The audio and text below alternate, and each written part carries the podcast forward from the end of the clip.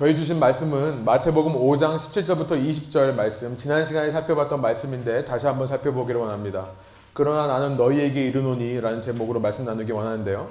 함께 일어나실 수 있는 분들은 함께 일어나셔서 몸이 불편하신 분들은 앉아 계셔도 됩니다. 함께 일어나실 수 있는 분들은 일어나셔서 우리 주신 하나님 말씀을 한 목소리로 읽기를 원합니다. 마태복음 5장 17절부터 20절 천천히 의미를 생각하면서 한 목소리로 읽겠습니다. 내가 율법이나 선지자를 폐하러 온 줄로 생각하지 말라. 폐하러 온 것이 아니요 완전하게 하려 함이라. 진실로 너희에게 이르노니 천지가 없어지기 전에는 율법의 1.1획도 결코 없어지지 아니하고 다 이루리라. 그러므로 누구든지 이 계명 중에 지극히 작은 것 하나라도 버리고 또 그같이 사람을 가르치는 자는 천국에서 지극히 작다 일컬음을 받을 것이요 누구든지 이를 행하며 가르치는 자는 천국에서 크다 일컬음을 받으리라. 내가 너희에게 이르노니 너희 의가 서기관과 바리새인보다 더 낫지 못하면 결코 천국에 들어가지 못하리라. 아멘. 함께 앉아서 기도하고 말씀 나누죠. 살아계신 하나님, 지금도 저희에게 주님께서 말씀하시는 것이라 믿고 이 말씀을 받기를 원합니다. 말씀이 선포될 때에 저희의 잠자고 있던 영혼들이 깨어날 수 있도록 인도하여 주시고 예수 그리스도가 살아 역사하셔서 좌정하시고 다스리시는 성령 충만한 시간 될 수 있도록 인도하여 주셔서 오직 주님만이 보이게 하여 주시고 주의 영광만이 드러나는 아름다운 시간 될 수 있도록 인도하여 주십시오. 주님 이 말씀을 가지고 저희가 하루하루 한 주간을 살아갈 때 주님께서 이 말씀이 생각나게 해 주시고 이 말씀의 힘을 얻어 저희가 주님이 원하시는 천국의 삶을 이 땅에서부터 맛볼 수 있는 한 사람 한 사람 될 수 있도록 인도하여 주십시오. 감사와 찬양을 주께 올려드리며 예수님의 이름으로 기도합니다. 아멘. 어, 저희가 산상순을 시작하면서 우리 산상순에 기록된 이 예수님의 말씀을 우리가 바르게 이해하기 위해 빠지지 말아야 할 함정들, pitfall 두 가지에 대해서 제가 말씀드린 적이 있습니다. 다시 한번 그것을 좀 반복하기를 원하는데요. 어, 오늘 설교 내용은 아마 후반부까지는 여러분이 한 번씩 다 한 번 들어보신 내용일 거예요. 계속해서 예배를 참석하셨다면 한 번쯤은 들어보셨던 내용인데요. 지난 주간에 말씀을 준비하면서 다시 한번 이걸 좀 짚고 넘어가고 싶다는 생각이 들어서 말씀을 준비했습니다. 제가 두 가지 예수님의 말씀을 오해하기 쉬운 함정 두 가지를 말씀드린 적이 있는데 첫 번째는요. 이 모든 예수님의 말씀을 율법주의적으로 이해하는 것이라고 했습니다. 리걸리즘이죠. 예수님의 말씀을 무엇을 해야 한다 혹은 하지 말아야 된다는 식의 율법적으로 이해하는 것입니다. 이제 우리가 살펴보겠습니다만 이 본문 이후에 마태복음 5장 21절부터 모정왕의 마지막인 47절까지는요. 예수님께서 주시는 여섯 가지의 계명이 기록되어 있어요. 살인에 대해 간음에 대해, 이혼에 대해, 맹세에 대해, 원수가품에 대해, 사랑에 대해 예수님께서 기존에 있는 율법을 완성시키셔서 기존에 있는 율법을 새롭게 하셔서 제자들에게 주신 것입니다. 그런데 이렇게 새로워진 계명을 이전 율법을 대하듯이 이전 율법과 같이 우리의 노력으로 이루어야 되고 해야 되고 하지 말아야 된다는 식의 율법주의적으로 이해한다면요. 우리는 지금까지 살펴본 산상수훈의 흐름과 맥락에서 이 말씀을 이해하는 것이 아니라 전혀 다른 해석을 하게 되는 것입니다. 예수 그리스도에 의해서 이 땅에 천국이 임한다. 이 땅에 새로운 하나님의 왕국이 임하는 것인데 그 천국을 사는 사람들이라면 팔복의 삶, 소금과 빛의 삶을 살게 되고 그렇게 천국을 살아가는 과정 가운데 우리는 오히려 율법적인 자기 의로 꼭꼭 숨겨왔던 속 사람이 드러나서 내 스스로에게는 소망이 없음을 발견하게 되고 그래서 예수 그리스도를 더 붙들고 의지하게 되는 것입니다. 그런데 소위 신앙이 있다고 하면서 억지로 율법적으로 그리스도인 닮은 삶을 흉내내려고 하는 사람들이 있으면 그런 사람들 보면요. 그런 종교인들 보면 참 마음이 안타깝습니다. 이런 사람들은 자신의 문제를 솔직하게 인정하고 내 속사람을 드러내기는 커녕 내 힘으로 다시 말해 자기 의에 근거한 노력과 열심으로 온갖 종교적인 생활을 함을 통해 자기 자신을 꾸민다고 그랬죠. 자기 속사람을 덕지덕지 치장한다고 했습니다. 종교적인 아이템들로 어디서 무슨 봉사를 하고 어떤 훈련을 받고 이런 것들로 내 속 사람을 덕지덕지 치장하기 때문에 속 사람이 드러나지는 않는 거예요. 속 사람이 드러나지 않기 때문에 성령의 역사가 일어나지는 않습니다. 예수님의 능력이 나타나지는 않는 거예요. 그렇기 때문에 그런 사람들의 신앙을 가만 보면요. 하기 싫은데 억지로 하는 모습들이 있어요. 하고 싶은데, 다른 거 하고 싶은데 억지로 참고 있는 것입니다. 그러니까 신앙생활이 즐겁기는 커녕 더 짐같이 느껴져요. 아니, 내가 이렇게 열심히 신앙생활 하는데 왜 나에게는 하나님의 역사가 일어나지 않느냐? 왜 나에게는 성령의 열매가 맺히지 않느냐라고 불평하게 되는 것입니다. 이것이 우리가 율법주의적으로 예수님의 말씀을 이해하기 때문에 나타나는 현상이라는 거예요. 또 하나의 함정은 비현실적 이상주의라고 했습니다. unrealistic idealism이라고 했죠. 예수님의 산상수훈의 말씀은 인간이 이룰 수 없는 이상에 대해 말씀하시는 것이고 그렇게 비현실적인 이상을 말씀하신 예수님께서는 실제로 우리의 삶에서 이 이상을 이루라고 하시는 것이 아니라 이렇게 이상을 이루어가면서 성숙과 성화의 삶을 살라고 하신 것이 아니라 너는 할 수 없고 너는 불가능하다는 것을 깨달으라고 그것을 강조하기 위해 말씀하신 것으로 이해하는 함정이에요. 예수님의 말씀을 비현실적인 이상주의로만 이해하는 거예요. 그 앞에서 나는 내가 할 수 없음을 깨닫고 그냥 끝나는 것입니다. 이런 비현실적인 이상주의는요, 기독교 역사를 보면 기독교 초기서부터 있어 왔습니다. 새로운 것이 아니에요. 이는 어떤 형식으로 나타나냐면 앞서 말씀드린 율법주의를 부정하는 율법주의의 정반대의 극단의 모습으로 나타납니다. 기존의 율법과 모든 제약들, 모든 계명들을 완전히 부정하여서 기독교에서 이 율법적인 부분을 제거하려는 노력이 있는 거예요. 예수님께서 이런 말씀을 하신 거는 실제로 이런 삶을 살아라는 게 아니라 그냥 율법 앞에서 나의 가망 없음을 발견하고 끝나면 되는 거지 계속 그 율법 아래에서 정죄 의식을 받을 필요가 없다고 생각하는 거예요. 그러니까 율법들을 빼냅니다. 모든 율법적인 기준을 다 부정하고 나면요. 결국에는 내가 할 것은 아무것도 없죠. 내가 할 수 있는 것은 아무것도 없습니다. 그러니까 부정적인 신앙생활로 흘러가게 돼요. 비관적인 신앙생활로 흘러가게 되는 것입니다. 나는 아무것도 해야 될 필요가 없기 때문에 나의 죄악된 모습이 정당화되는 거예요. 그러면서 나는 계속해서 삶과 신앙이 분리된 이중적인 쾌락주의적인 모습으로 흘러가면서 그것을 정당화시킵니다. 여러분 이런 풍조는 기독교 초기부터 있어 왔는데요. 주후 1세기 말에 나타난 마르키온이라고 하는 영어로는 말시온이라고 합니다. 이 말시온이라는 사람이 있어요. 초기 기독교 지도자 중에 한 사람으로서요. 대략 2세기 중반 AD 한 140년에서 150년경에 이제 그는 그의 그 철학을 구체화시켜서 말시오니즘이라고 하는 사상을 만들어내는데요. 이 말시오니즘이라는 사상은 어떤 거냐면 신약에 나타난 예수 그리스도만이 진짜 하나님이다라고 말하는 사상이에요. 반대로 구약에 나타난 여호와 우리가 야훼라고 이해하는 구약의 하나님은 거짓 하나님이다. 거짓 신이다. 이것은 율법주의에 사로잡혀 있던 유대인들이 만들어낸 거짓 신이다라고 얘기를 했습니다. 이것이 말시오니즘이에요. 말시오는요. 그래서 신약을 정리하면서 신약 속에서 구약에 관련된 말씀들을 다 빼내었습니다. 더 나아가 그는 신약에서 예수님이 하신 말씀 중에서도 율법에 관한 말씀이 있는 것을 자기 사상에 맞게끔 수정해서 신약을 만들었는데요. 대표적으로 그는 오늘 본문 17절을요. 그의 신약 성경에서 이렇게 기록하고 있습니다. 내가 율법이나 선지자를 완전하게 하러 온 줄로 생각하지 말라. 완전하게 하러 온 것이 아니요 패하러 함이라. 그는요 기독교의 모든 율법적인 성향들을 부정하는 거예요. 그러면서 말씀을 듣지 않는 백성을 심판하시는 구약의 하나님은 참 하나님이 아니라고 얘기를 했습니다. 오직 신약에 나타난 사랑의 하나님.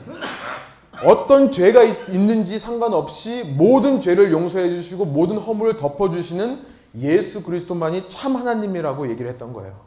얼핏 들으면 그럴듯한데요. 구약을 부정하고 신약의 하나님만을 생각하는 것입니다.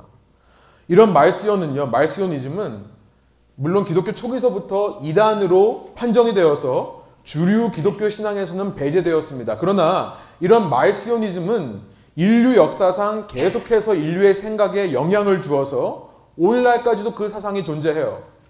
우리가 왜 구약의 하나님은 심판하신 하나님이고 신약의 하나님은 사랑하시는 하나님이냐 이렇게 구약과 신약의 하나님을 다르게 생각하는 것이 다 여기서 나온 것입니다. 아니요. 구약의 하나님도 사랑의 하나님이고 신약의 하나님도 사랑의 하나님이세요. 제가 이거에 관해서는 다음에 기회가 되면 좀 더 자세하게 말씀드릴게요.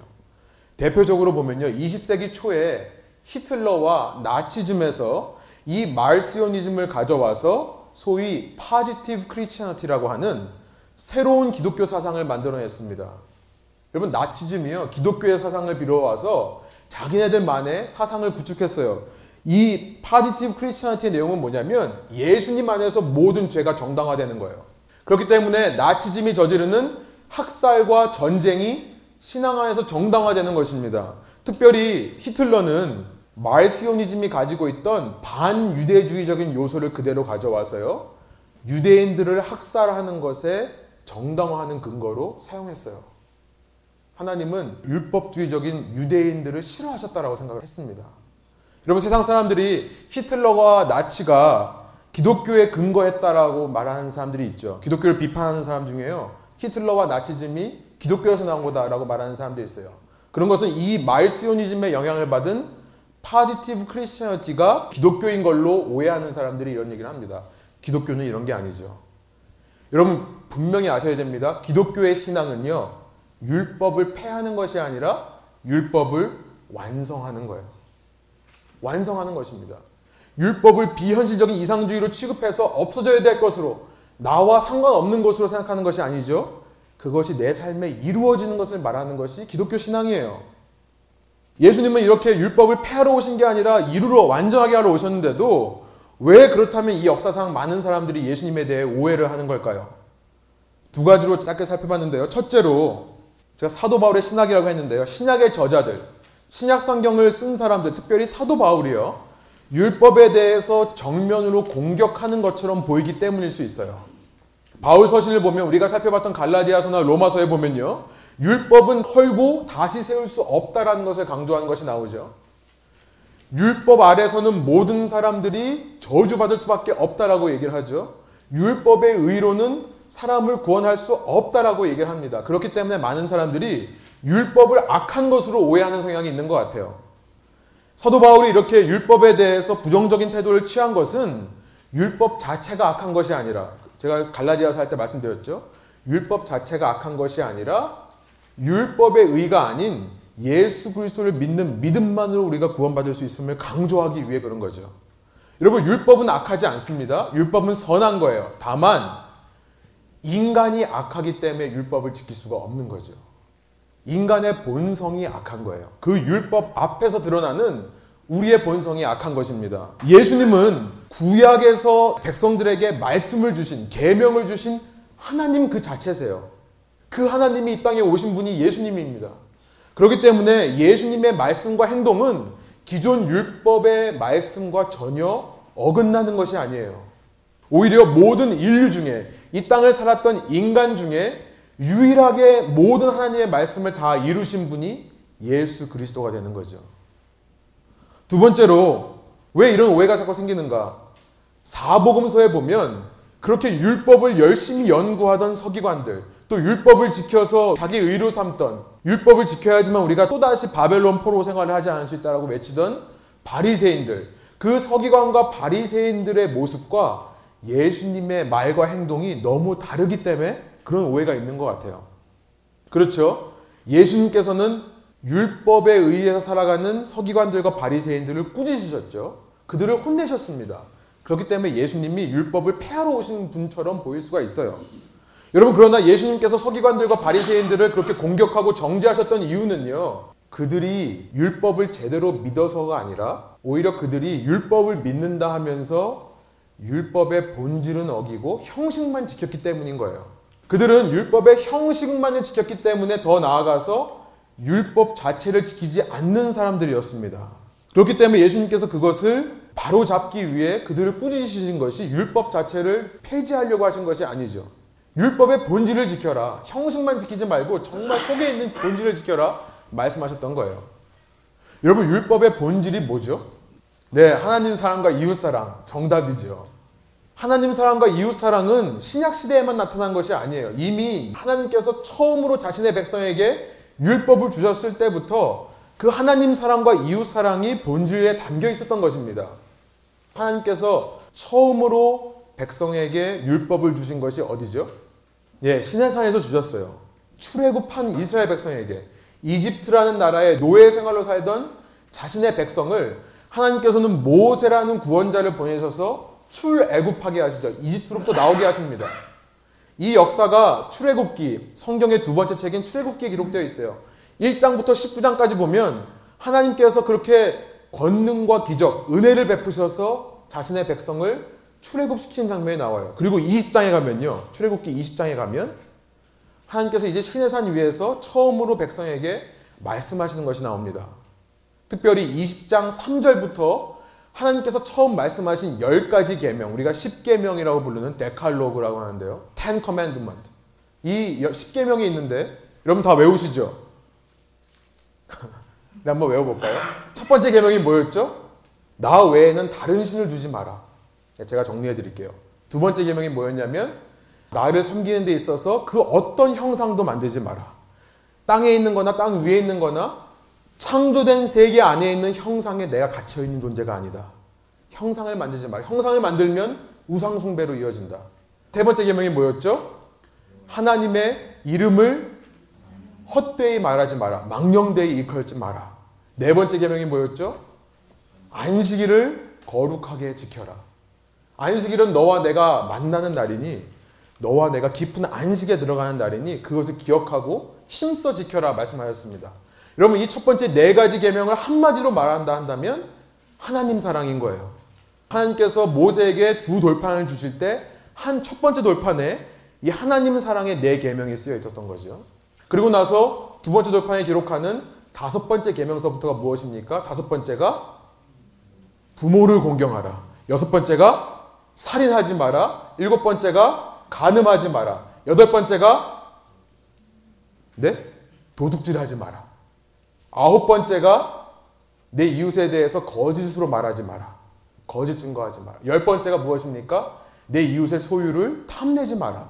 그 사람이 머물고 있는 집이건 그 사람의 종들이건 아내건 가축들이건 탐내지 마라라는 열 가지 계명을 말씀하셨어요. 이 다섯 번째부터 열 번째까지 여섯 개 계명은 이웃 사랑이라는 것으로 우리가 그 본질을 요약할 수 있습니다. 사람을 사랑하는 거죠. 하나님께서는 처음부터 이 하나님 사랑과 이웃 사랑이라는 사람 사랑이라는 본질을 위해서 십계명을 주신 거였어요. 그런데 서기관들과 바리새인들의 삶을 가만 살펴보면요. 이 본질을 이루기는커녕 형식만을 이루었어요. 그렇기 때문에 오히려 거꾸로 본질을 파괴하는 일들이 일어났습니다. 한 예를 들어보면요. 마태복음 15장 4절부터 9절에 가보면 예수님께서 서기관과 바리새인들에게 이런 말씀을 하신 것이 나와요. 하나님의 말씀에 부모를 공경해라 라고 말한 것을 내가 들었지만 너희는 어떻게 행동하냐면 쉽게 말하면 이런 것입니다. 내가 가지고 있는 돈으로 부모를 공경하려고 했더니 부모님 주기가 좀 아까운 거죠. 이 바리새인들이요. 그러니까 어떻게 얘기를 하냐면 이 돈이 하나님께 바쳐진 거라고 얘기를 하는 거예요. 골반, 콜반이라고 유태인들의 전통에 어떤 물건이든지 대고 콜반 하면 이것은 하나님께 속한 것이 되어버립니다. 인간이 터치를 못해요. 그러니까 부모님을 섬겨야 되는 자신의 소유물을 하나님께 드렸다고 하면서 부모를 섬기지를 않는 거예요. 그들은요 하나님을 사랑한다고 하면서 지금 다섯 번째 계명을 어기는 것입니다. 참 놀랍죠. 계명을 지킨다면서 계명을 어기게 되는 거예요. 형식만 지키면 그렇습니다. 누가복음 13장에 보면 예수님께서 안식일에 18해 악한 영에 눌려서 병을 앓던 여자를 자유케 해주시는 장면이 나와요. 그랬더니 서기관과 바리새인들이 예수님을 비방하죠. 예수님께서 말씀하십니다. 너희들은 안식일에도 너희 소나 나귀를 그 묶인 것에서 풀어가지고 물가로 가서 물 먹이지 않느냐. 그래야 사니까요. 자기 소유가 없어지지 않게 하기 위해서 안식일에도 일하지 말라라고 하면서 너희들은 너희 소 나귀를 물 먹이지 않느냐. 18해 동안 악한 영에게 눌려있던 자를 내가 자유케 했는데 그 묶임에서 놓이게 했는데 너희는 나를 왜 비방하냐 말씀하세요. 마태복음 12장으로 가면 예수님께서 손 마른 사람을 안식일에 병 고쳐 주시는 것이 나옵니다. 예수님께서 말씀하세요. 너희가 너희 양 한 마리가 구덩이에 빠져도 안식일에 그 양을 구해 주지 않느냐. 내가 이 사람을 구해 준 거에 대해서 낫게 해 준 거에 대해서 왜 너희 날 죽이려고 하느냐 거기 보면 죽이려고 하거든요 안식일에 그랬다고요 여러분 그들은 4계명을 지킨다고 하면서 아홉 번째 계명도 지금 어기고 있는 거예요. 거짓 증언하고 비방하지 말라고 하는 그 어기고 있는 것입니다 더 나아가서요 그들은 하나님만을 섬긴다고 하는 첫 번째 계명을 지키기 위해 예수님을 죽이려 하는 거예요. 하나님을 죽이려 하는 것입니다.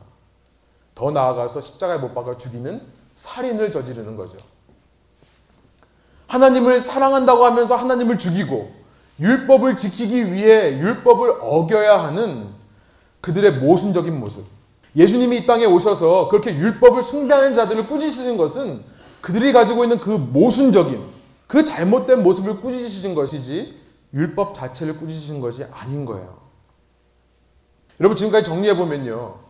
예수님께서는 이 땅에 오셔서 율법을 폐하신 것이 아니라 율법을 완성하신 것인데요.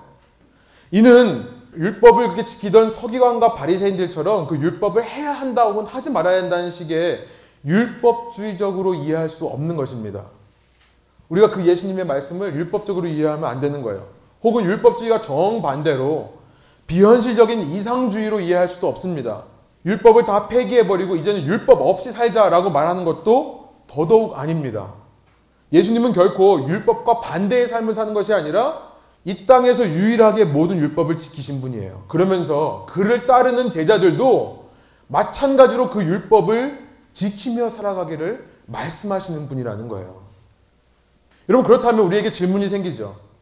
예수님이 그렇게 율법을 폐한 것이 아니라 율법을 완성시키며 사신 분이었다면 율법주의도 아니고 비현실적인 이상주의를 말씀하신 것도 아니고 그 율법이 내 삶에 이루어지는 것을 말씀하셨다면 그러면 우리는 어떻게 해야 예수님처럼 우리도 율법을 완성하며 살아갈 수 있을까?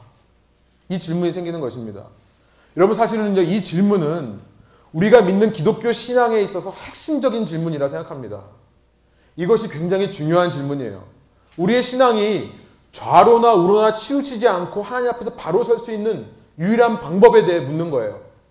우리가 율법주의라는 혹은 비현실적인 이상주의라는 좌우로 치우치지 않고요. 바르게 가기 위해 꼭 필요한 전제 조건에 대해 말씀하시는 거죠.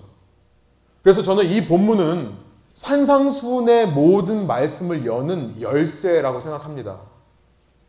우리가 이 말씀을 제대로 이해하고 어떻게 우리 삶의 율법이 완성되는가를 깨달으면요.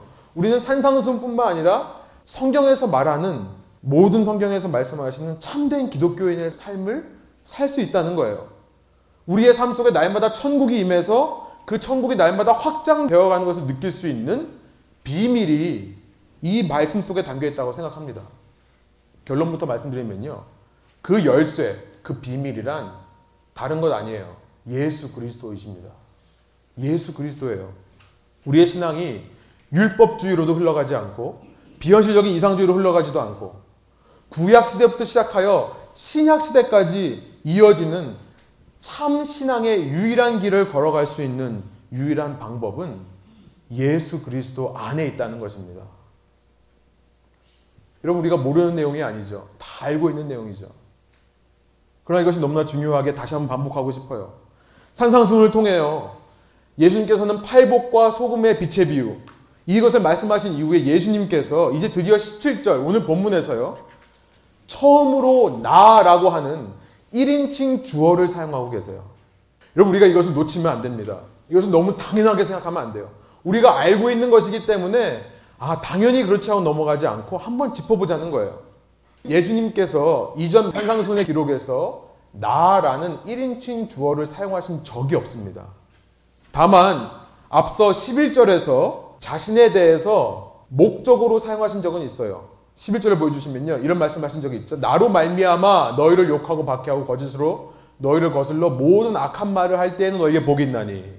아홉 번째 비아리투디였죠. 여기서 on account of me 나 때문에 라는 말씀을 하시긴 했어요. 여기서도 지금 힌트하고 있는 것입니다.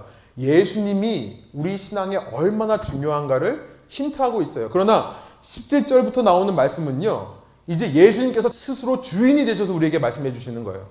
주어가 되셔서 말씀하시는 것입니다. 여러분 17절의 내용을 한번 잘 생각해 보세요. 내가 율법이나 선지자를 폐하러 온 줄로 생각하지 말라. 예수님께서 지금 어디서 오셨다 얘기하시는 거예요? 그냥 이 땅에서 나신 분이 아니었던가요?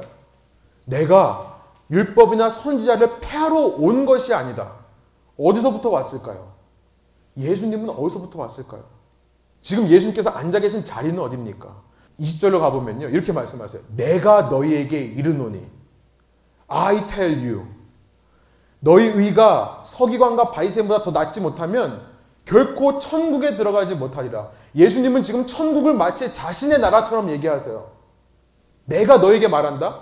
너희 의가 더 낫지 않으면 천국에 들어갈 수 없다. 지금 예수님께서 어느 자리에 앉아 계신 것입니까? 왕의 자리에 앉아 계신 거예요. 하나님의 자리에 앉아 계신 겁니다. 여러분 우리가 이제 다음 주부터 살펴보겠습니다만 예수님께서는요 여섯 가지 계명을 우리에게 완성하여 말씀해 주시면서요 여섯 번 반복하는 말씀이 있으세요. 그것이 뭐냐면 오늘 설교 제목이에요.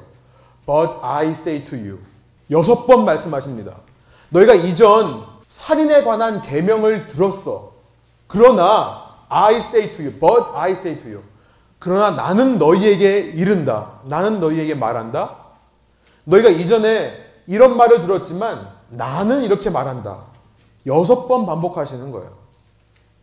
이 모든 신앙의 주체가 이제 예수님으로 전환되는 것입니다.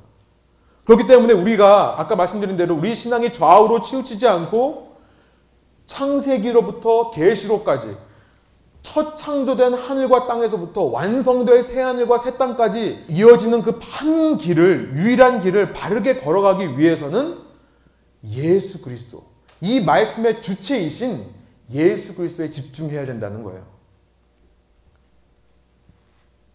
네, 알겠어요. 예수 그리스도에 집중하는 건 알겠어요. 그러나 우리의 질문이 계속되는 거죠. 거기서 멈추지 않죠. 그러면 어떻게 예수 그리스도에 집중하게 되면 율법이 내 삶의 완성이 되겠습니까? 그런 질문이 생기겠죠. 아, 예수님께 주목하는 건 알겠는데 그건 기본적인 상식이죠. 그것과 율법이 내 삶에 이루어지는 것이 무슨 관계가 있습니까? 오늘 본문 20절을 보니까 여기 키워드가 있어요. 오늘 설교의 핵심 메시지가 바로 이것입니다. 우리 한번 20절을 한번 같이 한번 읽어볼까요? 내가 너에게 이르노니 너희 의가 서기관과 바리새인보다 더 낫지 못하면 결코 천국에 들어가지 못하리라. 예수님께 집중할 때 우리의 삶에 구원이 완성되는데요. 그 키가 뭐냐면 의라는 단어예요. 율법이 완성되는데 그것이 의, 이 단어에 의해서 완성된다는 것입니다. 예수님은 이미 산상수훈에서 두 번이나 이 의에 대해서 말씀하셨죠. 5장 6절에서 의를 위하여 배고프고 목마른 자는 복이 있다. 5장 10절에서 의를 위하여 박해를 받은 자는 복이 있다.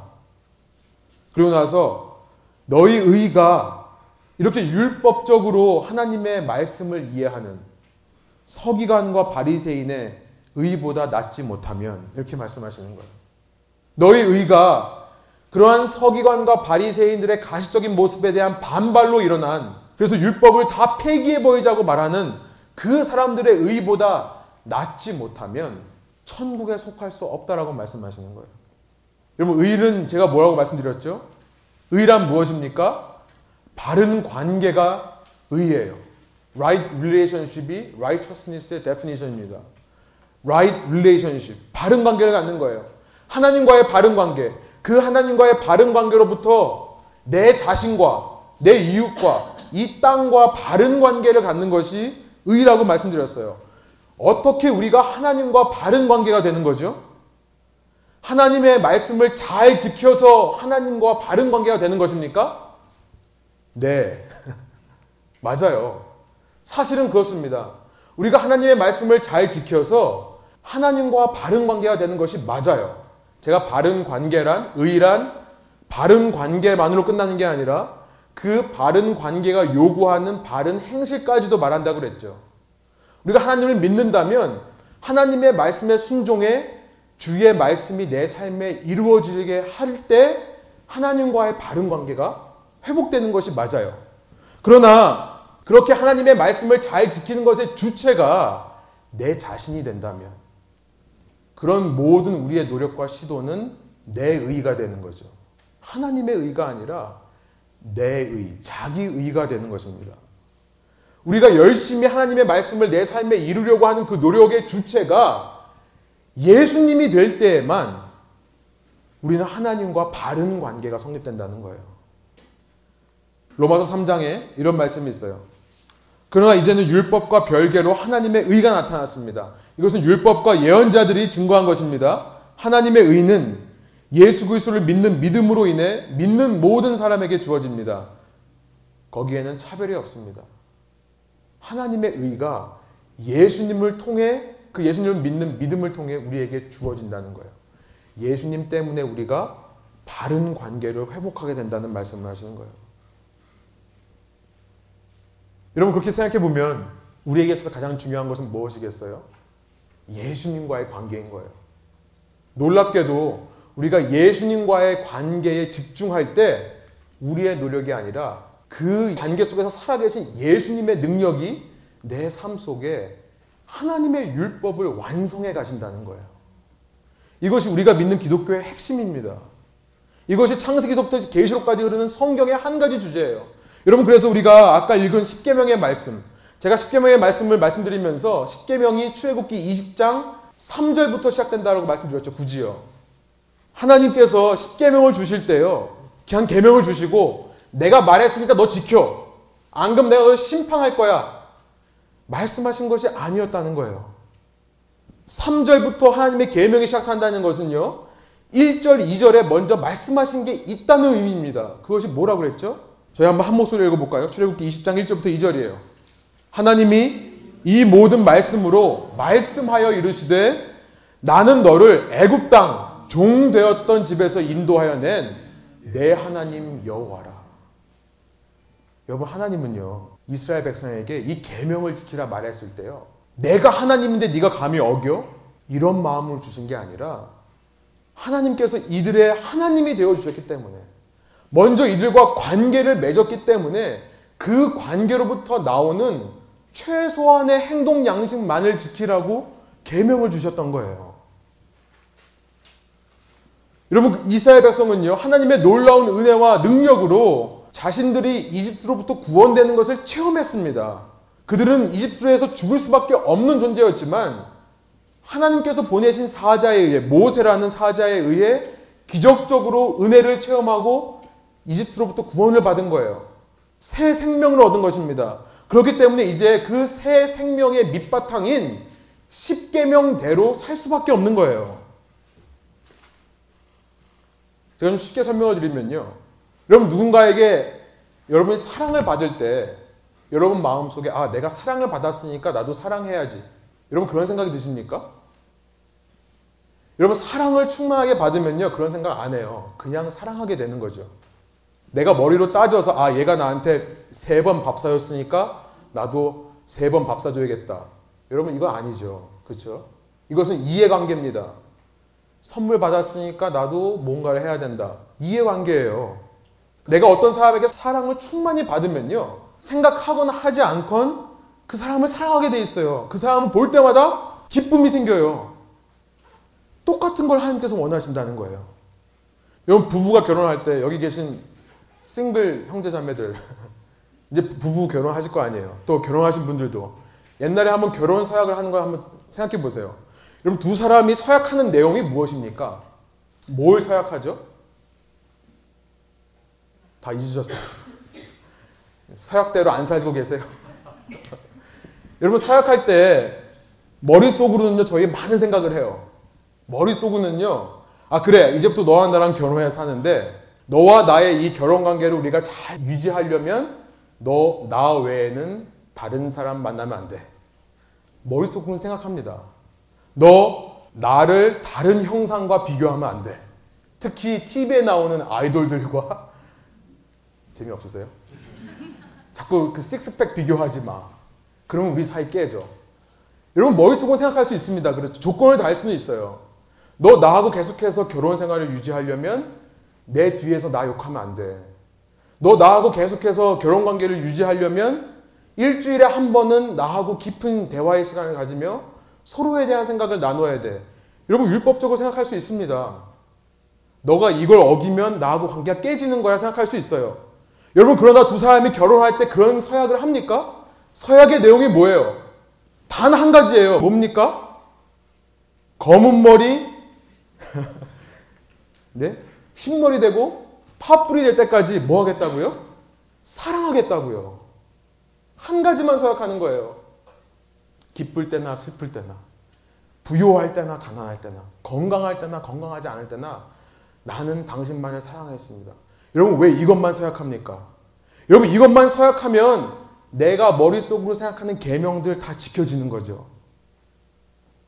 사랑하기만 하면 다른 사람한테 합일 팔거 걱정하지 않잖아요. 사랑하기만 하면 남들하고 나하고 비교하지 않을 걸 알잖아요. 사랑하기만 하면 나하고의 관계, 나하고의 시간을 그 세상 어느 것보다 소중하게 여길 것을 알기 때문에 그렇습니다.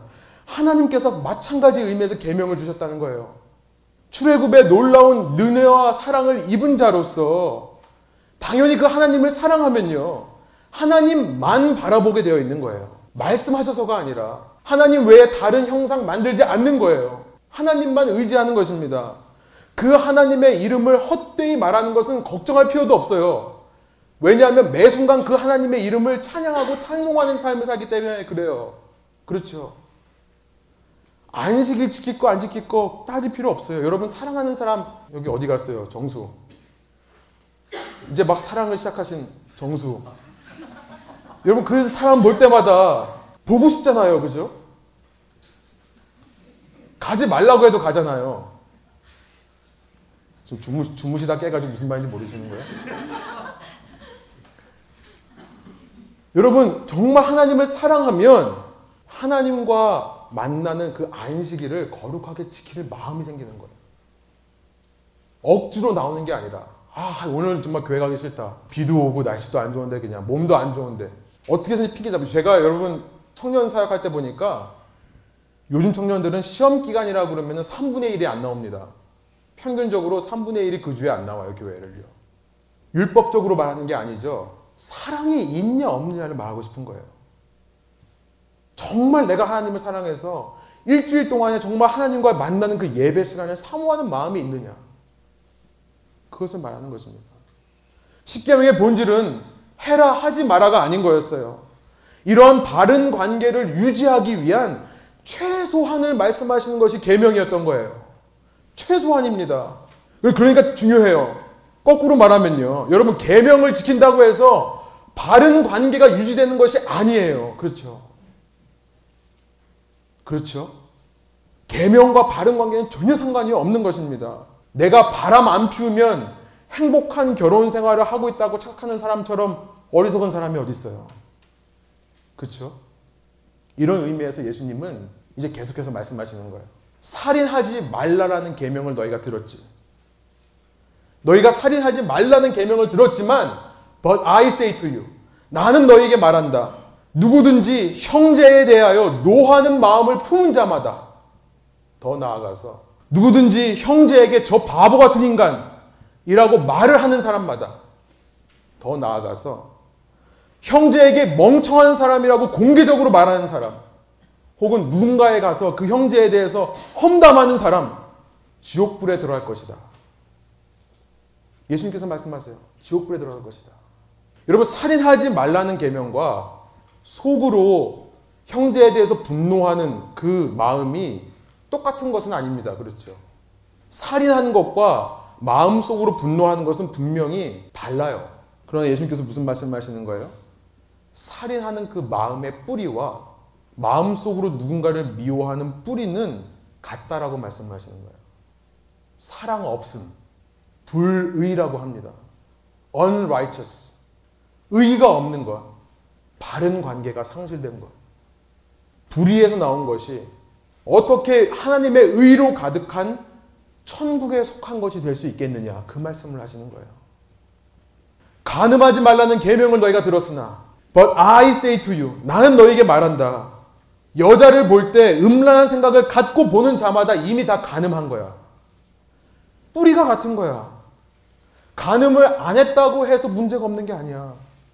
마음의 중심이 문제인 거야. 바른 관계가 있는가 점검해봐.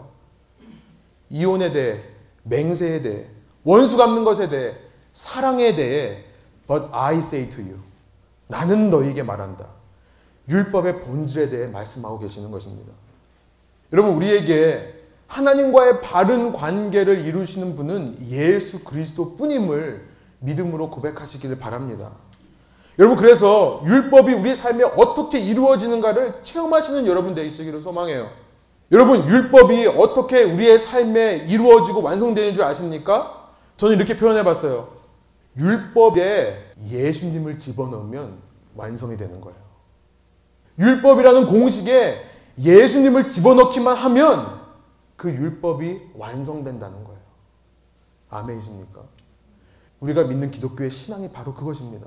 여러분 그렇기에 아까 말씀드린 대로 우리가 참 신앙인의 삶을 살기 위해 우리가 바른 제자의 삶을 살기 위해 우리가 이 땅에서 천국을 살기 위해 필요한 키 열쇠는 바로 날마다 예수 그리스도를 더 믿고 알아가는 것뿐이라는 거예요.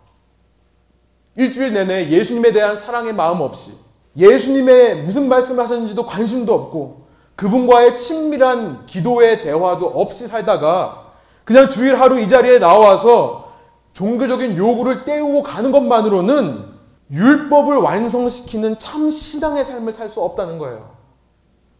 그런 삶만으로는 내 안에 성숙과 성화가 일어나지 않는다는 것입니다. 그러니까 자꾸 율법주의로 흘러가는 거예요. 그러니까 자꾸 비관적인 비현실적 이상주의로 흘러가는 것입니다. 날마다 그의 되신 예수 그리스도를 목말라 하고 배고파하는 삶. 날마다 그 의만 따라가며 세상과 반대 방향으로 가다가 핍박당해도 예수님을 끝까지 따라가는 박해의 삶. 그 예수님만을 하루하루 한순간 한순간 매 순간 바라보며 따라갈 때 내 속사람이 변하기 시작하는 거예요. 예수님의 능력으로요. 내 힘이 아니라 내가 그토록 보기 원하는 예수님의 능력으로. 솔직히 이 말씀을 준비하며 제 마음속에 그런 생각이 들었어요. 정말 이제 교회 일이 점점 더 바빠지고 할 거는 많고 아이들 때문에 쓸 시간은 많이 없는 것 같고 정말 잠도 부족했어요. 제가 뭐 지나가는 말이지만 지난주에는 좀 헛게 많이 보였어요. 그래서 여러분 몇 명 기도해 주셨는데 잠을 잠 했는지 하여튼 하루는 이제 여기 사진 상처가 있었는데 지난주에 보셨는지 모르겠지만 벽이 있는데도 모르고 지나가다가 부딪혀가지고 상처가 났었습니다. 이런 삶을 살면서 제 마음 속에 불만이 생기더라고요. 사역을 자꾸 이렇게 하는데 기쁨이 생기질 않는 거예요. 그러니까 제 자신을 자꾸 종교의 자리로 가려고 하는 모습을 발견하는 것입니다. 그 중심이 없이 내게 맡겨지는 요구들만 감당하려고 하는 마음이 생기는 거예요. 여러분 그래서 제가 이 말씀을 준비하면서 한 가지 소망이 들었어요. 소원이 들었어요.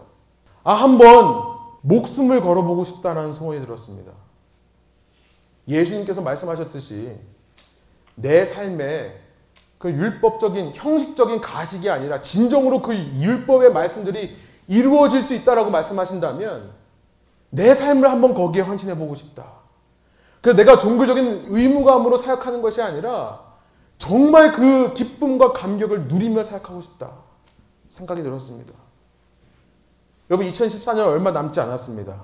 그렇죠? 두 달밖에 남지 않았어요.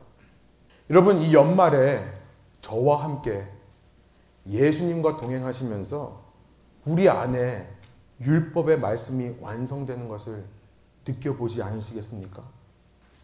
그 자리로 여러분 초청하고 싶어요. 함께 갔으면 좋겠어요. 예배를 시작하면 말씀드린 대로 하나님의 나라는요. 말에 있지 않고 능력에 있습니다. 고린도전서 4장 20절의 말씀이에요. 말로만 우리가 천국을 살아가는 것이 아니라 이제는요 우리가 진짜 천국의 삶을 살아보기를 원해요. 예수님께서 말씀하세요. 살인하지 말라는 그 율법의 요구가 너의 삶에 이루어질 수 있다라고 말씀하세요. 늘 남과 나를 비교하고 시기하고 질투하며 미워하고 용서하는 마음이 없는 내 마음을 바꾸실 수 있다라고 말씀하십니다. 여자를 보면서 음욕이 드는 이 마음을 바꾸실 수 있다고 얘기를 하는 거예요. 참된 결혼 관계, 정말 배우자를 위해 내 것을 헌신할 수 있는 그런 관계, 이루어질 수 있다라고 말씀하시는 거예요. 맹세하는 것. 맹세 왜 합니까? 내가 사람들로부터 크레딧을 잃었기 때문에 맹세하는 거예요. 내가 그렇다면 그렇게 하는 거고 아니면 아니다라고 말해야 되는데 사람들이 믿지 않으니까 맹세하는 거죠.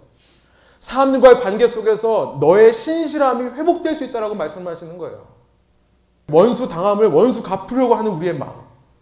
누군가 날 건드리기만 하면 몇 배로 퍼줘야 되는 이 마음이 다스려질 수 있다라고 말씀하시는 것입니다. 진정으로 예수님이 말씀하신 사랑을 할 수 있다고 말씀하시는 거예요. 그 삶을 위해 우리 한번 목숨을 걸어봤으면 좋겠어요. 여러분 일주일 동안 어떻게 구체적으로 할 수 있을까? 하루에 열번 정도 우리 예수님의 이름을 좀 불러봤으면 좋겠습니다. 예수님께 집중할 때 이루어지는 거예요. 최소 열번 정도는 예수님 지금 어디 계십니까? 주님 나와 함께 하십니까? 예수님 보고 싶습니다. 사랑합니다. 고백할 수 있는 저의 삶이 됐으면 좋겠습니다. 하루에 한 번은 이 마태복음의 말씀을 읽어봤으면 좋겠어요. 17절부터 47절에 나오는 예수님께서 완성하신 율법이 무엇인가 읽어보기로만 합니다. 그리고 기도하기로만 합니다. 함께 기도할까요? 이 시간 우리가 너무나 잘 아는 말씀이고 너무나 많이 들어봤던 말씀입니다. 그러나 진실로 우리의 마음 속에 이 예수님께서 말씀하시는 산상수훈의 핵심이라 말씀하시는 더 나은 의를 사모하는 마음이 있는지 한번 돌아봤으면 좋겠습니다. 지금 저희가 주님을 믿는다고 하면서 종교적인 의무만 감당하고 형식만 지키다가 결국은 하나님과 관계도 멀어지고 세상 사람들로부터도 욕을 먹는 이런 어처구니 없는 삶을 살고 있는 것은 아닙니까?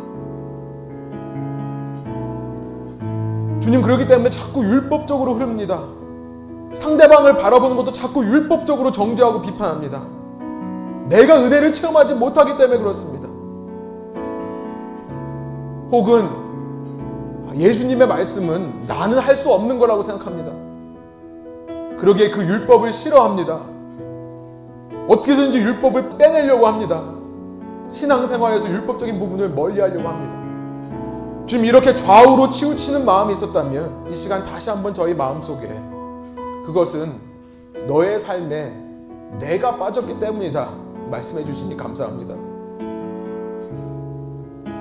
지금 저희가 그 예수님의 음성을 듣고 다시 한번 우리가 너무나 잘 아는 말씀이지만 이 말씀에 우리의 삶을 헌신하기를 원합니다.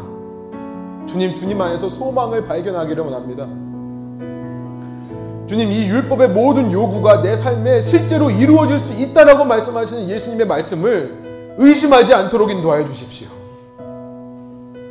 남은 한 해 주님께서 새로운 한 해를 또 허락해 주신다면 2014년과는 다른 삶을 살고 싶습니다. 아니, 이 자리에 왔던 우리의 모습과는 전혀 다른 모습으로 이 자리를 떠나고 싶습니다. 예수님 우리와 함께 하여 주십시오. 예수님을 보고 싶습니다. 예수님을 사랑합니다. 그런 결단의 고백을 주님께 정말 간절한 마음으로 우리 조용히 묵상하셔도 좋겠고 소리를 내서 기도하셔도 좋겠고 하나님께 올려드리며 주 앞에 나가겠습니다.